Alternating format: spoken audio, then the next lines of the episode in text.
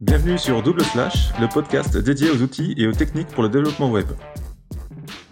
Bonjour à tous et bienvenue sur ce nouvel épisode de Double Slash. Il s'est passé plein de, choses au mois de juin. Il y a eu euh, beaucoup de conférences et surtout, il y a eu la Google I.O. et la WWDC. Donc, c'est la Google des, euh, la conférence des développeurs de chez Apple et de chez euh, Google.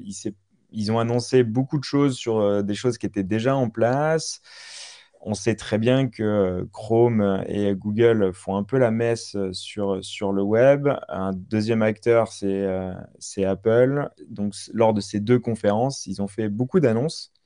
Et on va parler de ça aujourd'hui dans, dans cet épisode. Et comme toujours, je vais le faire avec Patrick. Salut Patrick, comment vas-tu? Salut, salut, salut. Salut à tous. Ça va bien.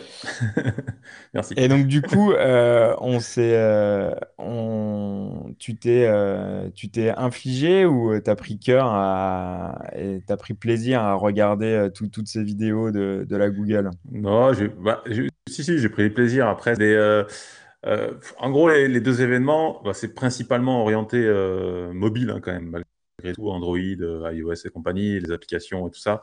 Mais il y a quand même une partie euh, qui concerne les navigateurs, parce que ça, ça, nous concerne beaucoup au niveau du, développement web. Et euh, donc, il y a eu quand même des vidéos où ils expliquaient les évolutions de Chrome et les évolutions de, enfin, et après Apple, les évolutions de Safari, puisque Safari, on attend depuis longtemps que ça avance un petit peu. Et enfin, ils ont l'air de se bouger, ça y est. Donc, ça, c'est la bonne nouvelle, en fait. Mais non, non, c'est cool, très intéressant à, faire. Hmm. Et eh ben, à la limite, euh, vu que tu as fait une super présentation, on va, on va analyser euh, point par point et puis euh, on va discuter de tout ça. Hmm. Après, on peut, ouais. Alors, on peut faire le point déjà au niveau de, des personnes qui sont pas encore au fait de tous les navigateurs. Aujourd'hui, on a une dominance quand même vraiment flagrante et notamment en France de Google Chrome. Mais après, il faut savoir qu'il y a aussi Safari qui est un acteur important parce que en fait Safari est déjà très présent en fait sur iOS. Euh, donc c'est quelque chose qu'on doit vraiment euh, prendre en compte Safari, qui est très important puisqu'on a une grande partie de la population des visiteurs qui sont sur iOS. Et il faut savoir aussi un truc très important, c'est que malgré tout, si on peut mettre des Chrome, des Firefox, etc. sur son iPhone, ça reste quand même du Safari, puisque derrière, c'est des WebView, puisqu'en fait, c'est interdit euh, de développer un navigateur pour, Safari, pour iOS. Donc, dans tous les cas, ça reste toujours du Safari, que ce soit de la WebView ou du Safari euh, pur. Donc, euh, Donc, ça, c'est vraiment important à, savoir quand on est développeur web que, que sur euh, iOS, ça reste du Safari, dans tous les cas. Donc, le fait que ça soit un petit peu en stagnation, l'évolution de Safari depuis quelques temps, eh ben, c'est un petit peu handicapant pour les développeurs. Mais euh, tu viens de dire qu'ils avaient fait du mieux. Hein. Oui, mais justement, ah, je, fais le. Ah, c'est ce qu'on va voir. c'est ce qu'on va voir. Ça marche. On attaque par, euh, par le CSS. Euh, des, des, des, nouveaux points. Alors, ce que, ce que, alors c'est vraiment les, les, les, features qui, est, qui, arri qui sont arrivées en fait dans une majorité de navigateurs. Donc, quand je parle, en fait, j'ai vraiment mis Firefox. Edge, Chrome et Safari. En fait, euh, Edge, sachant que c'est Chromium euh, comme moteur, donc c'est très proche de Chrome, donc souvent c'est à peu près les mêmes implémentations. Mais euh, quand je mets les petits, le fait que ça soit pris en compte, c'est aussi, il faut bien prendre en compte que c'est les dernières versions. Hein. Donc, il faut toujours, en fonction de votre population de, de, visiteurs, de navigateurs, tout ça, il faut quand même vérifier si les versions, ça fonctionne. Quoi. Si par exemple, si tu as une feature qui marche que sur la dernière version de Chrome, bah, ceux qui n'auront pas mis à jour leur version de Chrome, euh, ça ne marchera pas. Donc, c'est toujours un truc à faire attention. Et pour le coup, euh, hmm. petit, pour ceux qui ne connaissent pas un site qui s'appelle Can I Use, ah bah ouais. Euh, c'est hyper hyper intéressant. De, justement, on va taper la, la propriété ou l'API qu'on veut utiliser et on va avoir tout l'historique de tous les navigateurs et à savoir à partir de quelle version de hmm. ce navigateur, cette, l'API, cette fonctionnalité est disponible. Ouais. pour ceux qui ne connaissent pas, Can I Use? Alors, c'est la, la base. Hein. Can I Use? C'est la base, c'est la base. Mais... Si vous ne connaissez pas, ça craint quand même. mais non, au contraire. Voilà, maintenant, maintenant vous maintenant, connaissez. Vous connaissez Et sachant, alors je vais même rajouter un truc sur Can I Use. As le, quand tu, tu dev, en fait, que tu as installé ton, de, ton environnement de dev, tu as aussi Browser List que tu utilises dans l'environnement de dev et qui va permettre à AutoPrefixer, tous les, toutes les trucs tous les trucs qu'on utilise avec euh, PostCSS, tout ça, d'aller chercher euh, les versions de navigateur que tu cibles et de rajouter les préfixes en fonction des navigateurs, que tu cibles, tout ça pour ton projet. En fait. Ça, c'est niveau au-dessus, quoi. C'est niveau au-dessus, mais euh, normalement, si tu veux tout automatiser, browser list, avec les navigateurs, il y en a par défaut. Après, tu peux configurer si tu as vraiment des versions que tu veux cibler. Et après, il va, quand tu vas compiler ton truc, ça va rajouter tout ce qu'il faut pour être adapté au navigateur. Et, ça va, et ça va chercher sur Can sur la base de données.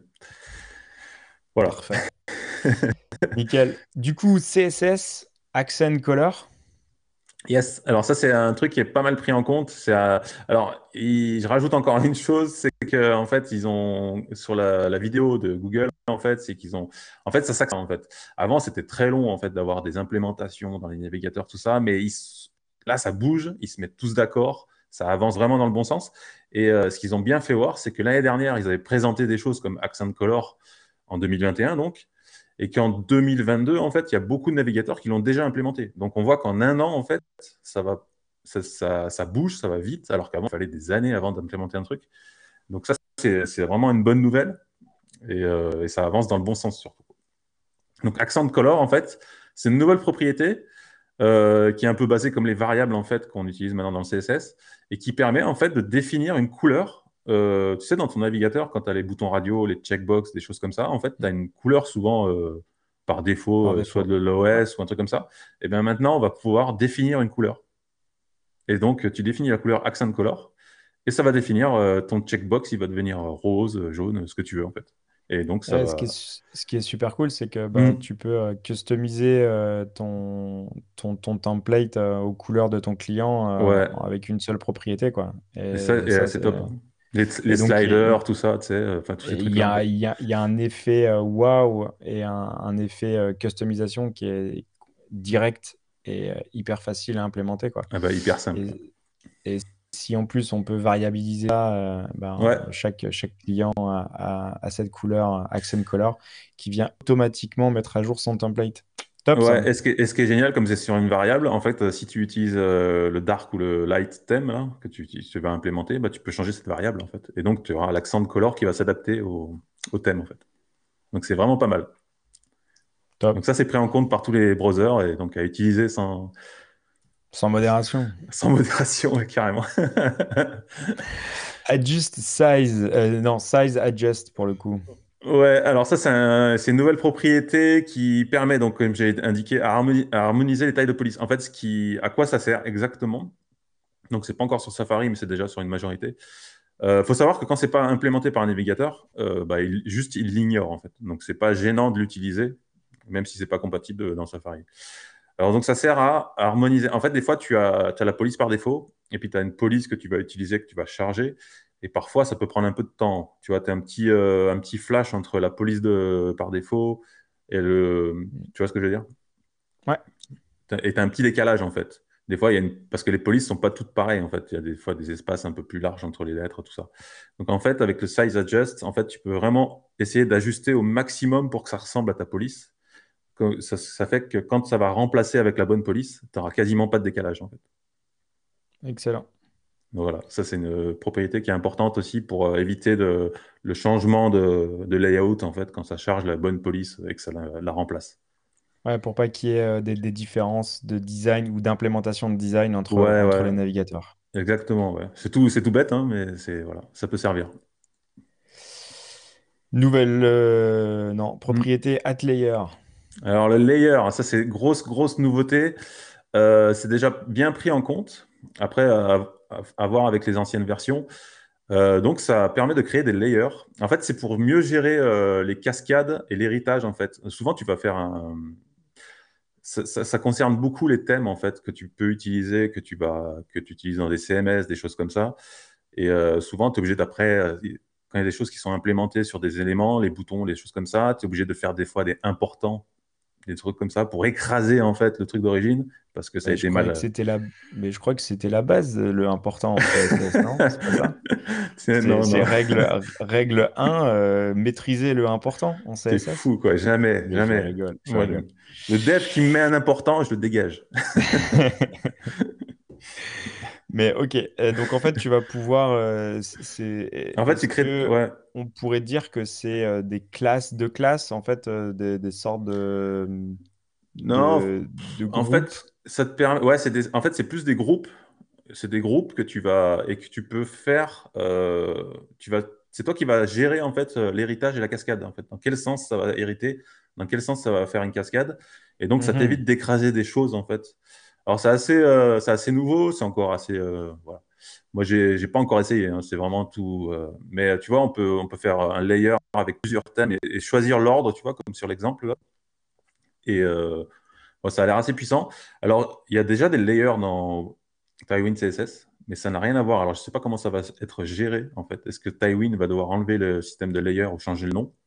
Parce que du coup, ça va faire la même chose. et ça s'écrit de la même façon après, peut-être qu'ils n'utilisent pas les, les, mêmes API, donc euh, peut-être qu'ils le font, euh, vu qu'ils le génèrent, en fait, euh, il, il est compilé, enfin, tu vois, il est, il est, il est rendu.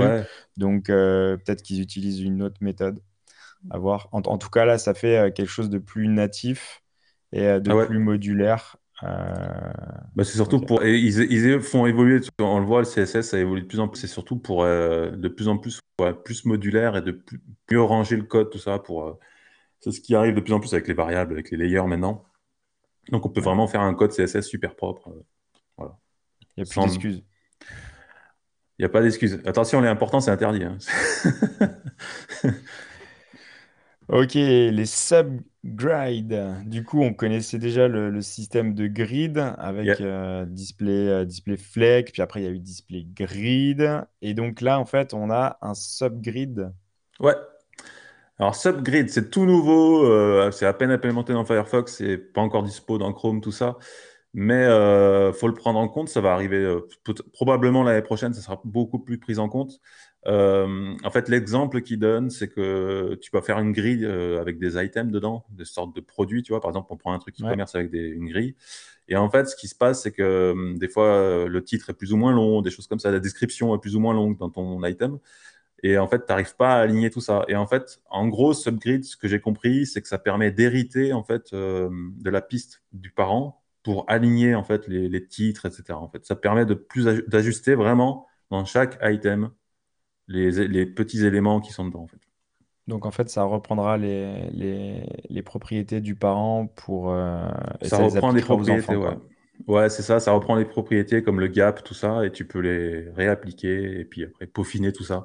C'est, euh, ça a l'air assez puissant. C'est encore, euh, voilà, c'est encore tout nouveau, mais c'est pas encore implémenté, quoi. Non, ça, c'est pas encore bien implémenté. As. Euh, c'est un pseudo-élément, euh, as, et donc là, on va pouvoir euh, mettre de quoi? C'est une sorte de logique dans le CSS? Alors celui-là, il est top. Celui-là, il est top, top, top. En fait, tout simplement, bah, quand tu as un élément, tu veux savoir ce qu'il a comme enfant, et eh ben, tu, utilises le 2.as. Et tu vas pouvoir savoir, par exemple, si un UL, il a des LI à l'intérieur, si une image, elle a une, mais c'est quoi, ça te renvoie un booléen? Ça, ça, te renvoie quoi? Je... Bah, ça bah, en fait, c'est en CSS. hein, donc, c'est euh, par exemple, tu fais ton, tu, tu définis que le, si l'encre est là, euh, un span à l'intérieur ou une image, par exemple, comme dans l'exemple, eh ben, tu vas lui appliquer un style différent. Donc, tu peux tester en fait ces enfants, en fait, ce qu'on ne pouvait pas faire avant, en fait. Ok, donc en fait, c'est une sorte de booléen où entre la parenthèse, tu vas mettre la condition, mmh. c'est-à-dire euh, as entre parenthèses, euh, à l'intérieur, il y a une image. Donc, je vais appliquer, s'il y a une image, j'applique ce style-là. S'il n'y en a pas, je, je, peux faire une valeur par défaut. Quoi. Ou je viens changer si à l'intérieur de l'élément que j'ai sélectionné, il y a euh, un élément que j'ai annoncé. Donc en fait, c'est une sorte de if en, CSS, quoi. Ouais, c'est ça. C'est un peu comme tu as déjà, as déjà le note qui existe, enfin il y en a plusieurs déjà qui existent, mais le note, tu peux définir que s'il n'a pas cette classe-là, bah, ça sera ça. Mm. Mais là, c'est vraiment puissant parce que c'est quelque chose qu'on pouvait, on pouvait le faire que avec JavaScript en fait. On pouvait juste tester avec JavaScript s'il avait des enfants, s'il avait tel élément à l'intérieur, tout ça. Et donc, c'était obligatoire d'utiliser JavaScript. Et même maintenant, on peut le faire en CSS pur, euh, savoir s'il a des enfants, s'il a tel enfant, s'il a telle balise à l'intérieur. Euh, c'est hyper puissant et ça, c'est une grosse avancée. Donc, qui est déjà dispo sur Chrome, sur Safari, dans la version euh, qui arrive là, normalement, la 16. Et bah, pour, forcément, ce sera vite implémenté, je pense, par Edge et puis Firefox. Firefox derrière. Ouais. Des conditions dans du CSS, c'est pas mal ça. C'est top. Pas mal. Add container. Et là, et là, on vient toucher quelque chose de monstrueux. Là, ça c'est énorme. Ça c'est très très, euh, c'est très très gros. C'est euh, des médias, c'est une sorte de media, media query pour les conteneurs. Donc en gros, aujourd'hui, on peut le contrôle des éléments, en fait, on peut le faire que en fonction du, de la taille de la fenêtre, etc donc en responsive, classique. Mm. Et là, on va pouvoir faire en fonction du conteneur, la taille du conteneur. Donc, on va cibler un div. On va lui dire si tu fais telle taille, c'est comme ça que tu t'as machin. Si tu fais, si es grand, si tu as un 900, tu fais ta, comme ça le positionnement. Enfin voilà, tu peux vraiment cibler le conteneur en lui-même et il va se contrôler tout seul en fait. Donc au lieu, en fait, c'est du media query euh, pour les éléments. Ouais, c'est ça. Et en fait, ça veut dire que hum, l'exemple qui donne pas mal, en fait, c'est un, une sorte de card, en fait, que tu. Et en, et en, fait, la même card, tu peux lui donner différents euh, formats, en fait, en fonction d'où elle est, de la largeur qu'elle prend et tout ça. Et c'est toujours le même euh, code HTML, sauf qu'avec les media query, enfin, les médias, euh, les container query, on appelle. Le add ouais. et ben, tu vas pouvoir lui donner. voilà, il aura un aspect différent en fonction de sa largeur, quoi. Et c'est hyper puissant, en fait. Excellent. Et ça, ça arrive euh, donc dans Safari 16 et bientôt, j'espère, dans les autres. c'est encore tout nouveau. Mais euh, c'est prometteur, c'est super prometteur. Ah, mais ça, c'est une évolution énorme en fait, de pouvoir contrôler euh, vraiment les éléments indépendamment. C'est aspect ratio Alors, qui arrive en natif. Bah, celui-là, il était déjà pas mal dispo, on pouvait déjà l'utiliser. Hein. Mais euh, ça, faut vraiment en reparler. Puis ça, ça arrive aussi sur Safari et il est, euh, c'est quelque chose qu'il faut utiliser en fait quand on fait. Alors il y a le fameux euh, hack. Tu sais, pour les vidéos, par exemple, pour qu'elles soient en 9 16e, en 16 9e, pardon, avec, euh, si tu veux mettre un cover derrière, machin, on fait un truc avec une margine top négative, je sais plus comment ça marche d'ailleurs. on fait un truc dans ce 52% de je sais quoi. Ça, le hack, 52%. Euh, juste pour faire du 16 9e. Eh ben, il n'y a plus besoin, en fait, parce que tu mets juste aspect ratio et puis 16 euh, 9e ou 1 sur 1, enfin, ce que tu veux. Et il y a même la possibilité d'utiliser les, les attributs, là.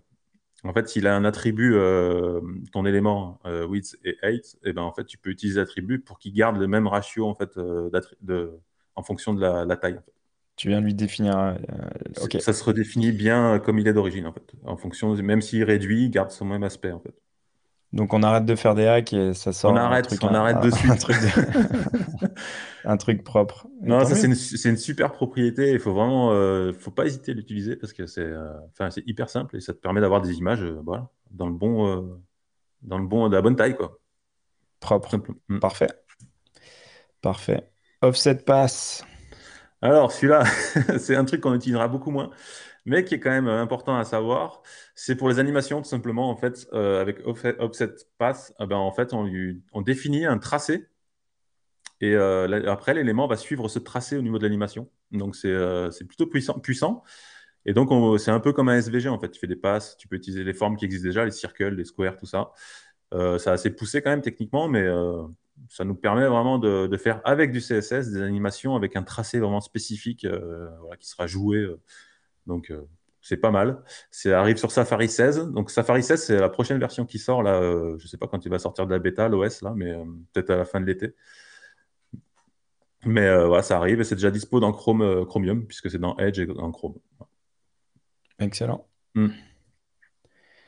Color Contrast Celui-là, il est hyper puissant, malheureusement pas encore dispo ah, ça, c'est bien. en fait, c'est une proposition, quoi. Bah, c'est si, expérimental. il Bah, en il fait, c'est un... Ouais, c'est un flag. En fait, tu peux l'avoir dans Chrome avec... quoi. Ouais, c'est ça, c'est une proposition, mais qui, est, qui, qui, en- qui va passer euh, forcément, euh, qui va être dans- implémenté parce qu'en fait, c'est hyper puissant. Donc, on peut l'utiliser déjà en flag, je crois, sur euh, Chrome. Mais euh, ça permet de... En fait, tu sais, le, le WCAG, tout ça, on a des... au niveau des couleurs, si tu as un texte sur un fond, tu Hmm. sais, tu as un test pour avoir le, le triple A, le Le, double A, le, tout ça. le ouais, pour euh, calculer une sorte de ratio de contraste si euh, Pour, justement c'est l'accessibilité, suffi- ouais. Suffisamment con- contrasté, ouais. Et ben en fait, et des fois, voilà, c'est pas évident, il faut chercher la bonne couleur, machin, tout ça. Et ben en fait, euh, Color Contrast, c'est une fonction CSS qui te permet automatiquement, en fonction, tu vas lui mettre euh, en paramètre, en fait, tu peux mettre plusieurs paramètres, mais simplement, tu peux lui mettre le paramètre de ton fond, et automatiquement, ça va te générer une couleur qui sera assez contrastée pour, euh, pour se mettre dessus en tant que texte.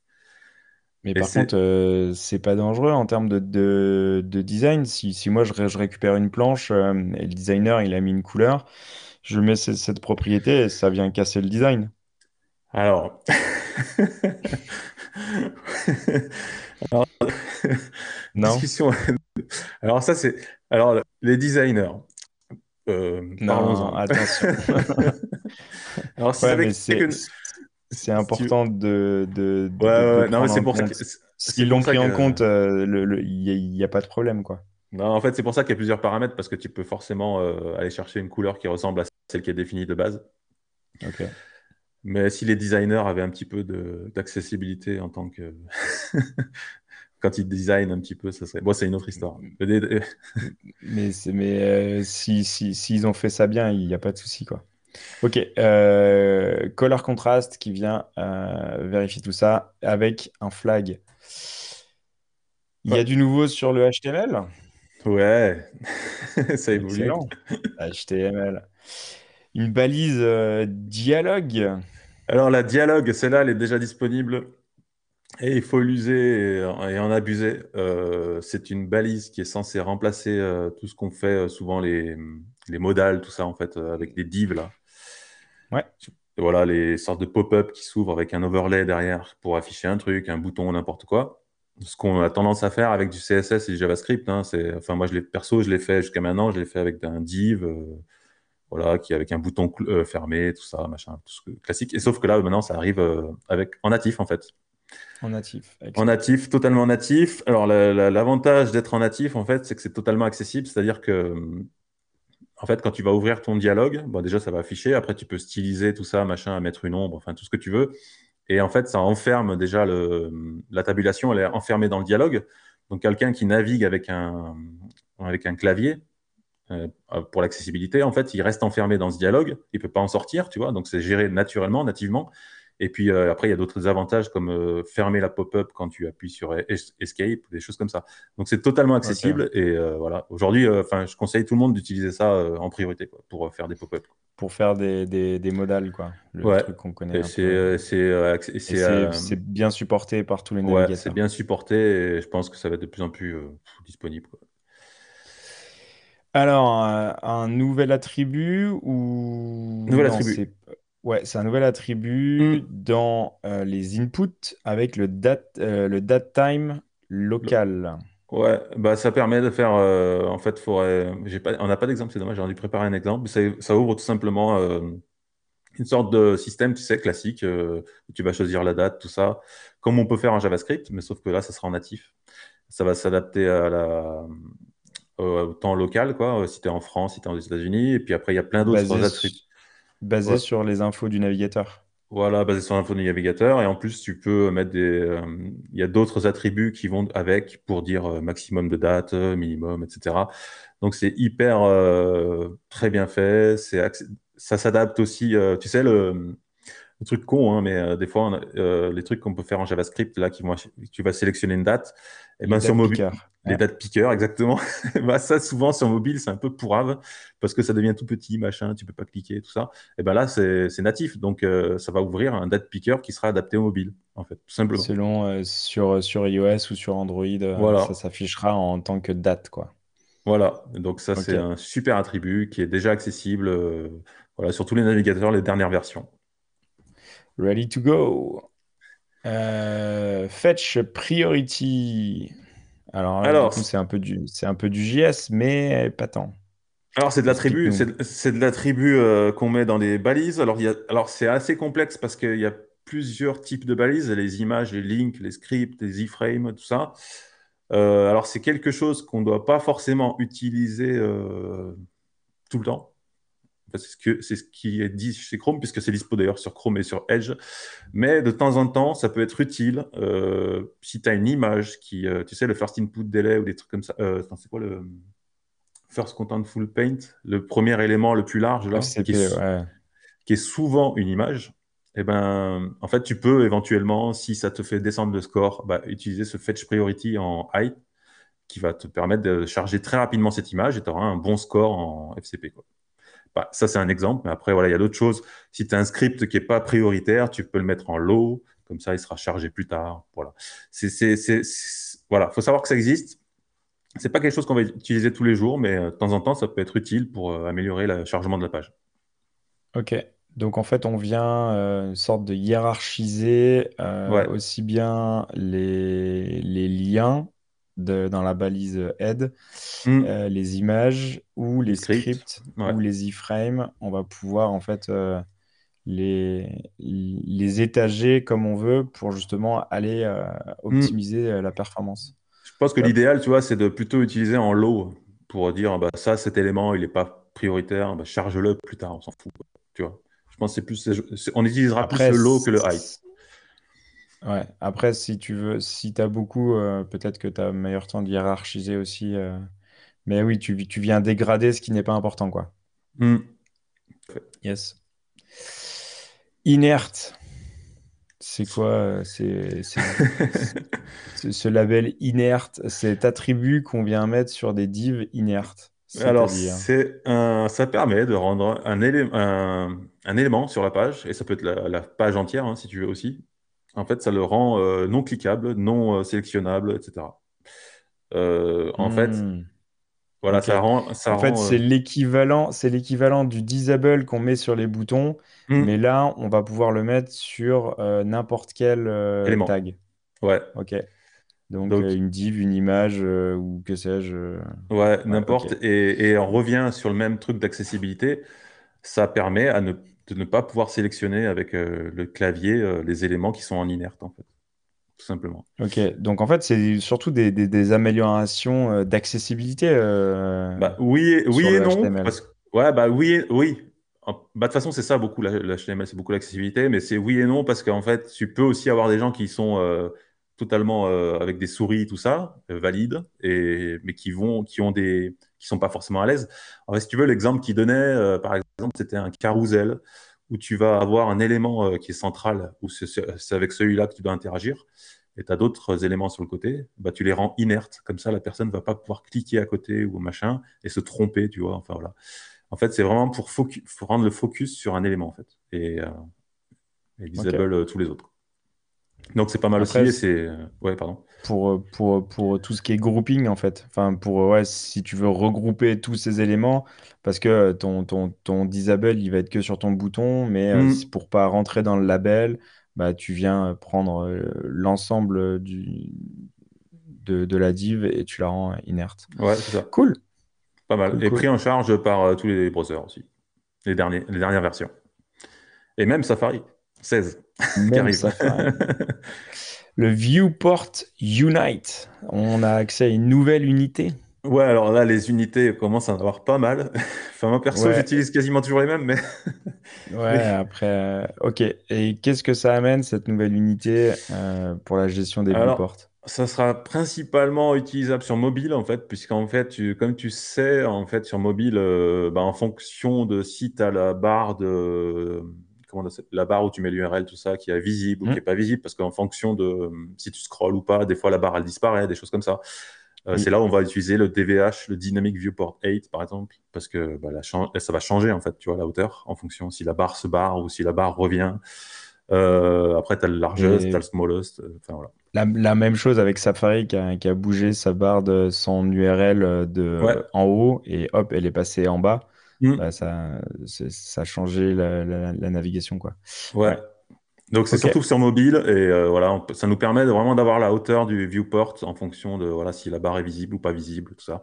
Donc ça c'est c'est assez récent, c'est une nouvelle unité qui peut être utilisable voilà de temps en temps si on a des choses vraiment qui doivent prendre toute la hauteur ou la largeur aussi parce que ça marche aussi en largeur en fonction si ton téléphone est en paysage ou en portrait. Et euh, voilà, c'est dispo sur Safari 16 euh, qui arrive, euh, mobile aussi, et puis bah, Firefox. Et bientôt, j'espère, sur Chrome. voilà.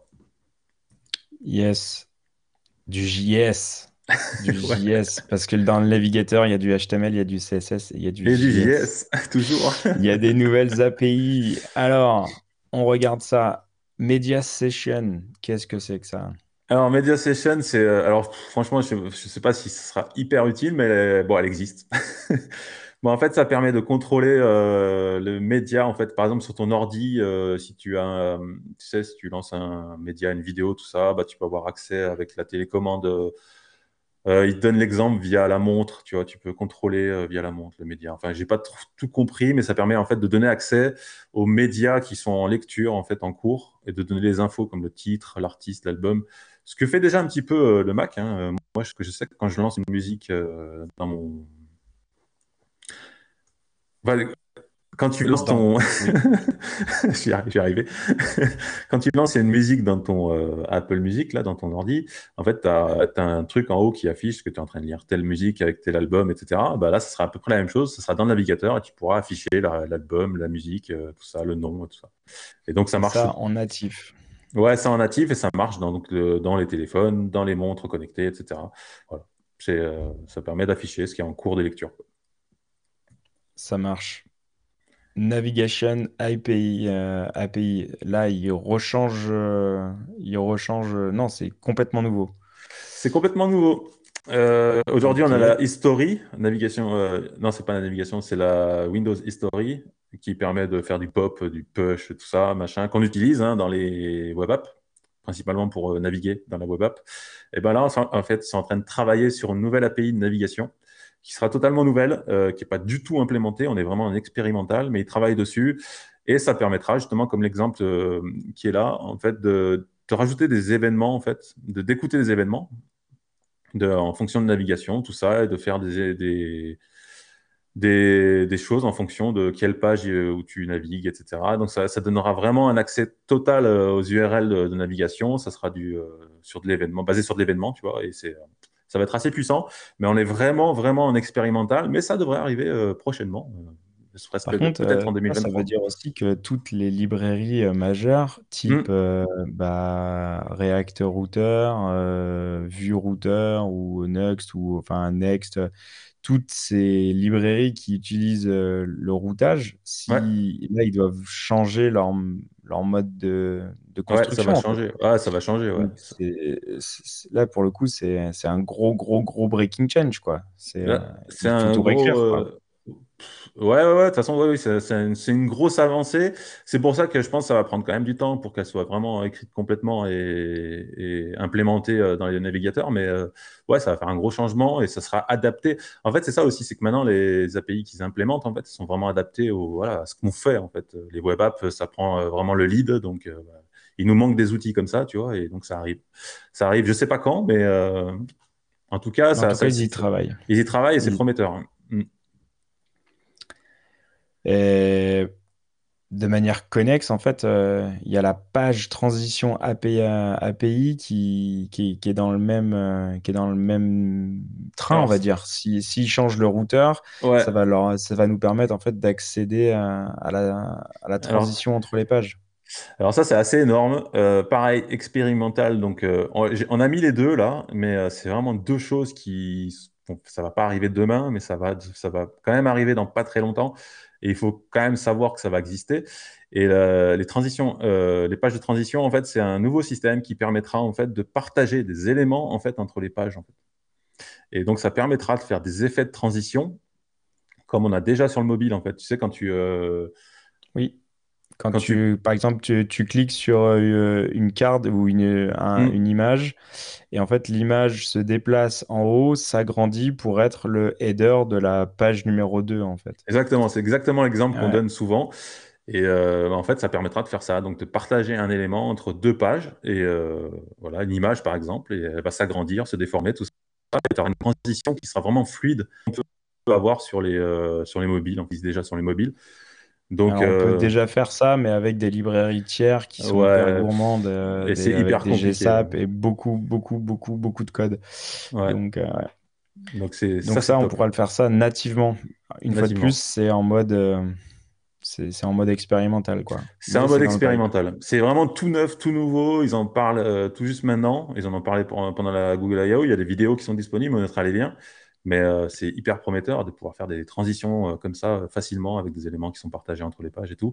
Et normalement, si je ne me trompe pas, ça devrait fonctionner en même sur un site classique hein, qui change de, qui recharge la page pour changer de page, etc. Donc c'est vraiment assez poussé. Top. Après, si on se base sur euh, l'implémentation des nouvelles fonctionnalités qu'on a vues il y a un an, euh, mm. s'il nous montre ça, si ça prend le même, euh, le même taux d'adoption, bon, bah, l'année prochaine, c'est bon, quoi. J'espère. on verra. On verra. On parle de Safari un peu? Yes, euh, Safari, a une vidéo qu'on mettra en lien aussi qui explique euh, voilà, les évolutions de Safari. Euh, ça dure une trentaine de minutes, elle est super intéressante et il y a toutes les évolutions de Safari, version 16, donc qui arrive là bientôt. Et voilà, j'ai noté quelques choses importantes, dont l'évolution du Web Inspector, donc le DevTools en fait évolue, il y a des nouveautés à l'intérieur, ils réorganisent un peu le truc, tout ça. Puis il y a un truc, il y a un peu des boutons, tu sais, comme dans Chrome quand tu fais du flex ou des grids, des trucs comme ça, tu peux accéder directement à des petits boutons qui te permettent d'aligner à gauche, d'aligner à droite, de voir en live en fait toutes ces choses-là. Donc ils implémentent. On voit que d'un coup là, DevTools il évolue. Alors qu'il Après, peut-être qu'il arrive un petit peu tard quand même. C'est euh, clair. Euh, le DevTools de, de, de, Chrome euh, a, vraiment fait mal. Safari, euh, pardon, Firefox est très très bon aussi. Euh, Safari était vraiment à la traîne. En fait, ils rattrapent leur retard, en fait, tout simplement, non? Je suis peut-être un peu méchant. Non, bah, je sais pas s'ils rattrapent le retard, mais bon, ça bouge. Il y a encore beaucoup de travail pour rattraper le retard. Mais bon. Et donc, Des extensions et donc, du coup, euh, bah, ils ont annoncé que euh, ça prendra. Alors maintenant, les extensions, en fait, ça sera le même. Euh, ça va être les mêmes API que les DevTools de Chrome, tout ça, qui est une API en fait qui, est, hmm. qui est standard en fait. Hein. Et donc, a priori, ça sera facile d'implémenter des extensions sur Safari. donc, moi, je n'ai pas tout euh, approfondi, mais normalement, ils disent que bon, vu que ça, ça utilise les mêmes API, bah, ça sera quasiment la même chose, donc tu pourras l'adapter. Ok, donc le portage, le portage plus facile. d'une extension Chrome à une mm. extension Safari sera beaucoup plus facile. Ouais, ouais, ouais, carrément. Enfin, c'est ce qui est annoncé. Hein. Ah. Après. Euh, ah ouais, donc ça veut dire qu'il change, il change beaucoup de choses.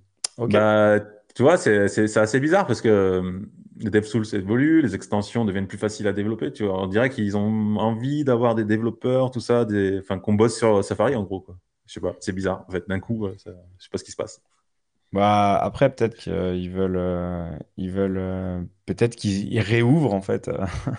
ils se remettent dans une position où ils essayent de, réouvrir. C'est bien, c'est bien. Ouais, ouais, après, je pense quand même qu'ils arrivent peut-être un petit peu trop tard avant que, les, que, tous les, que tous les devs repassent pour faire du dev sur, sur Safari, euh, je, pense qu'ils arrivent peut-être un peu tard. Mais c'est mon point. Ouais, après, tu sais, euh, Chrome, euh, ils sont arrivés, ils ont pris une grosse majorité du marché, alors qu'avant, c'était d'autres navigateurs. D'ailleurs, Firefox, c'était beaucoup plus haut. Après, avant, c'était Explorer. Enfin, voilà. Donc, ça bouge tout le temps. Que... Ouais, ouais, je suis complètement d'accord. Sauf que Safari, par définition, tu ne touches que les développeurs Mac. Ah bah. qui sont sur macOS. Donc, donc déjà, tu cut euh, beaucoup, beaucoup, beaucoup. Donc, euh, à moins que demain, ils nous ressortent un Safari pour euh, Windows, comme à l'époque. Là, ok. Bah, là, là, tu mets la pièce, mais moi, je te suis pas. ok. moi, je te suis pas. Le web push de quoi? Pardon? Bah ouais. Le web push? Ils ont parlé du web push? Apple a enfin parlé du web ouais, Ouais, le truc qu'on attend depuis, euh, je sais même plus d'ailleurs. c'est ouais. Le truc c'est que surtout ils ont fait la sourdine pendant des années et des années, quoi. Alors que tout le monde implémentait euh, ce système de, de notification, euh, c'était la muette totale. Et, ouais. Aucune réaction, rien quoi, mais rien du tout. Et puis Toujours leur, truc, leur truc, euh, toujours leur truc euh, propriétaire pour le Safari euh, Mac et rien sur le Safari iOS. Et puis là, d'un coup, enfin, enfin, le Web Push arrive, qui sera implémentable de la même façon que sur Chrome, etc. Donc, c'est les mêmes API, tout ça. Donc, tout va fonctionner pareil. Donc, enfin, Alléluia, qui arrive sur la version 16, donc sur Mac, là, qui va bientôt sortir. Et ils annoncent l'année prochaine sur iOS. Donc enfin, on va pouvoir faire des notifications push dans iOS l'année prochaine, peut-être. Et euh, moi, je vois, euh, je vois euh, une dernière, c'était un des derniers, derniers remparts hmm. sur les PWA. Alors, je hmm. sais que les développeurs natifs ne veulent pas entendre ce mot-là, mais les PWA, les Progressive Web Apps, ou en clair, on va développer une web application et euh, en utilisant les bonnes balises et des, des, manifestes, euh, des service workers, on va pouvoir l'incorporer dans notre, dans notre euh, téléphone mobile et on, se rapproche du comportement d'une d'une application native quoi. Par contre, on n'aura pas accès au processeur, tout ça, tu vois. Mais pour, pour faire une, application de réservation de, de je sais pas quoi ou un to-do list ou où la majorité des, je veux dire 80% des, des, web apps aujourd'hui, la, la, puissance elle est déportée, euh, tout, tout, le calcul est déporté, à part, mm. pour, euh, à part pour les jeux où là pour le coup il nous faut une latence euh, propre. Mais avec le web push et l'utilisation des notifications pour, du, pour le web est, est accessible depuis iOS. Mm. Là, je vois un, gros, grosse, une grosse rempart qui saute euh, bah, pour l'adoption et le développement des, PWA. Quoi. Bah, clairement. Bah, souvent d'ailleurs, euh, je sais pas toi, mais euh, la plupart des gens qui parlent de PWA sont souvent la première feature qu'ils demandent, c'est est-ce qu'on peut mettre des notifications C'est vraiment le truc qui fait. Alors, euh, ouais, c'est pas toujours le cas. En fait, ça peut être un, ça peut être un, frein. C'est-à-dire, OK, euh, je peux pas, j'ai pas accès aux, notifications pour iOS. Et donc, ça peut être un frein. Euh, après, mm. parfois, il y a des, il y a des apps qui ne nécessitent pas d'avoir des, des, des notifications. Et mm. pour le coup, quand on leur parle des, des, des 30% de tout ce qui passe dans l'appli payé par, payer pour, euh, pour Apple ou pour Android. Pour Google, là, ils considèrent peut-être que, ah quand même. Donc, en tout cas, ça, ça change. Euh, mais c'est clair que ces notifications, ça amène un gros, gros, gros, gros plus. Bah, clairement. Pour le clairement. Et, PWA. ça sera la euh, même API, quoi. simple. Ouais, ouais, ça sera la même API, donc un seul serveur, tout ça. Et puis, donc, quand tu rajoutes, si tu mets ça, les web push sur Safari, si tu mets la transition API qui va arriver aussi, ouais, la PWA euh, va devenir de plus en plus importante et va pouvoir remplacer euh, ces 80% d'applications qui pourraient être faites en PWA. voilà. Et on sort euh, de, du diktat des stores et tout ça. Alors là, on va pas se faire des amis, hein, ça c'est clair, parce que tous les développeurs natifs vont nous tomber dessus et, voilà. Mais à la limite, ça fait ça, ça fait aussi partie du jeu, quoi. C'est je, pense que à un moment donné, le web en fait évolue et euh, aujourd'hui, le, avoir trois code bases euh, identiques, bah oui. trois code bases qui font la même chose et avec trois code bases à entretenir, euh, enfin, c'est hyper hyper compliqué. Et si en plus c'est pour faire des choses assez simples technologiquement. Hmm. Bah, les, les, clients sont riches, c'est bien. ça va, ça entretient euh, les développeurs, c'est bien, mais bon, c'est une aberration euh, en, termes de dev, quoi. Et une fois de plus, on ne dit pas que les PWA vont tout remplacer et vont se substituer et que c'est la mort du mobile. Loin de là, jamais de la vie. Mais en tout cas, euh, il y a beaucoup de, de, web, de web apps qui peuvent être incorporés sur le téléphone mm. en mode en mode euh, directement sur le téléphone et c'est que du web. Parfait. Alors, j'ai deux, trois trucs encore à rajouter. pour Safari, pareil, tu parlais de, de, manifeste, en fait, là, ils évoluent au niveau de l'icône aussi, tu sais, ils prenaient pas en compte les icônes dans les manifestes, je crois. Donc là, ça va être pris en compte aussi. Donc il y, a plein de petits trucs comme ça encore où on n'a pas parlé. Euh, puis après, il y a beaucoup d'évolutions aussi JavaScript euh, au niveau du code vraiment pur JavaScript, quelques fonctions qui seront implémentées, des nouvelles fonctions et tout ça, comme le point at qui permet de sortir un élément du tableau en définissant son numéro. Enfin voilà, des choses toutes simples où avant on faisait des, un peu des hacks, tu vois. On prenait la longueur, moins X, machin. Bref, voilà. On arrivait trouver... En fait, on avait des. des, des... Non, c'était pas des hacks, c'était des. Oui, mais bon, c'était des, des, une sorte de fonction utilitaire qui nous permettait. Et là, ça, ça va là, maintenant, c'est natif, en, natif, quoi. Donc voilà, il y a plein de petits trucs comme ça. Donc euh, on mettra les liens de façon des vidéos, ils expliquent tout, mais c'est assez complet, c'est super intéressant. Et puis, il faut se tenir à jour de tout ça parce que, bah, voilà, il y a des choses qui sont implémentées. Il faut aussi faire évoluer notre façon de coder aussi, c'est ça qui est important. Et pas garder notre façon toujours la même, en fait. Il faut évoluer, voilà. Il y a des nouvelles choses qui arrivent. Donc, euh, c'est important en tant que développeur de faire évoluer sa façon de coder. Et euh, le meilleur moyen de rester informé, bah, c'est d'écouter Double Slash et euh, de, voir, de, de, nous mettre euh, un pouce, un petit commentaire. Vous n'êtes pas, vous êtes pas d'accord avec nous, dites-le nous. Ouais, dites-le. Parfait. Mm. un, un, commentaire, un pouce, un like, un sub ou tout ça. Et puis, nous, on est toujours friands de, de, de voir tout ça. Cool. Eh ben, merci Patrick, euh, merci à tous pour ceux qui sont restés au bout euh, de l'épisode et puis euh, on vous dit à, bientôt pour la prochaine. Ciao ciao. Ciao. Retrouvez Double Slash sur vos plateformes de podcast préférées et sur le site internet du podcast www.slash-podcast.fr. Sur le site, vous allez retrouver tous les liens de l'épisode, les références évoquées durant l'émission.